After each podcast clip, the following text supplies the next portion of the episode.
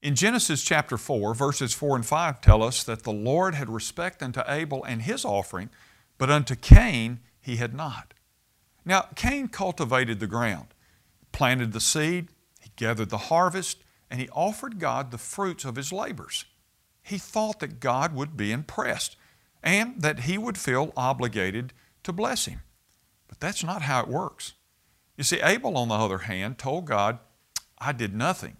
You created the lamb. I'm, I'm offering you, I'm just giving you back what is yours and asking you to bless that. And God did. You can tell a lot, you see, by uh, how someone uh, approaches God. Some of us act like God owes us something.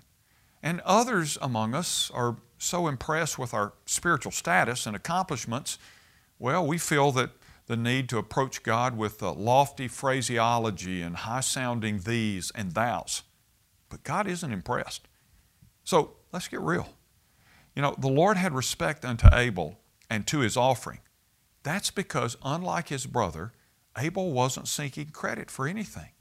He wanted God to have all the glory. And that's the kind of offering that moves God's heart and invites His richest blessings upon our lives. So, what are you offering God today? Your achievements, your denominational credentials, your self reliance, maybe shallow emotions? Well, if you are, don't bother. The only thing that God asks is that you humbly open your heart and let Him recreate you in the likeness of His Son, our Savior, Jesus. And when you do that, something wonderful happens.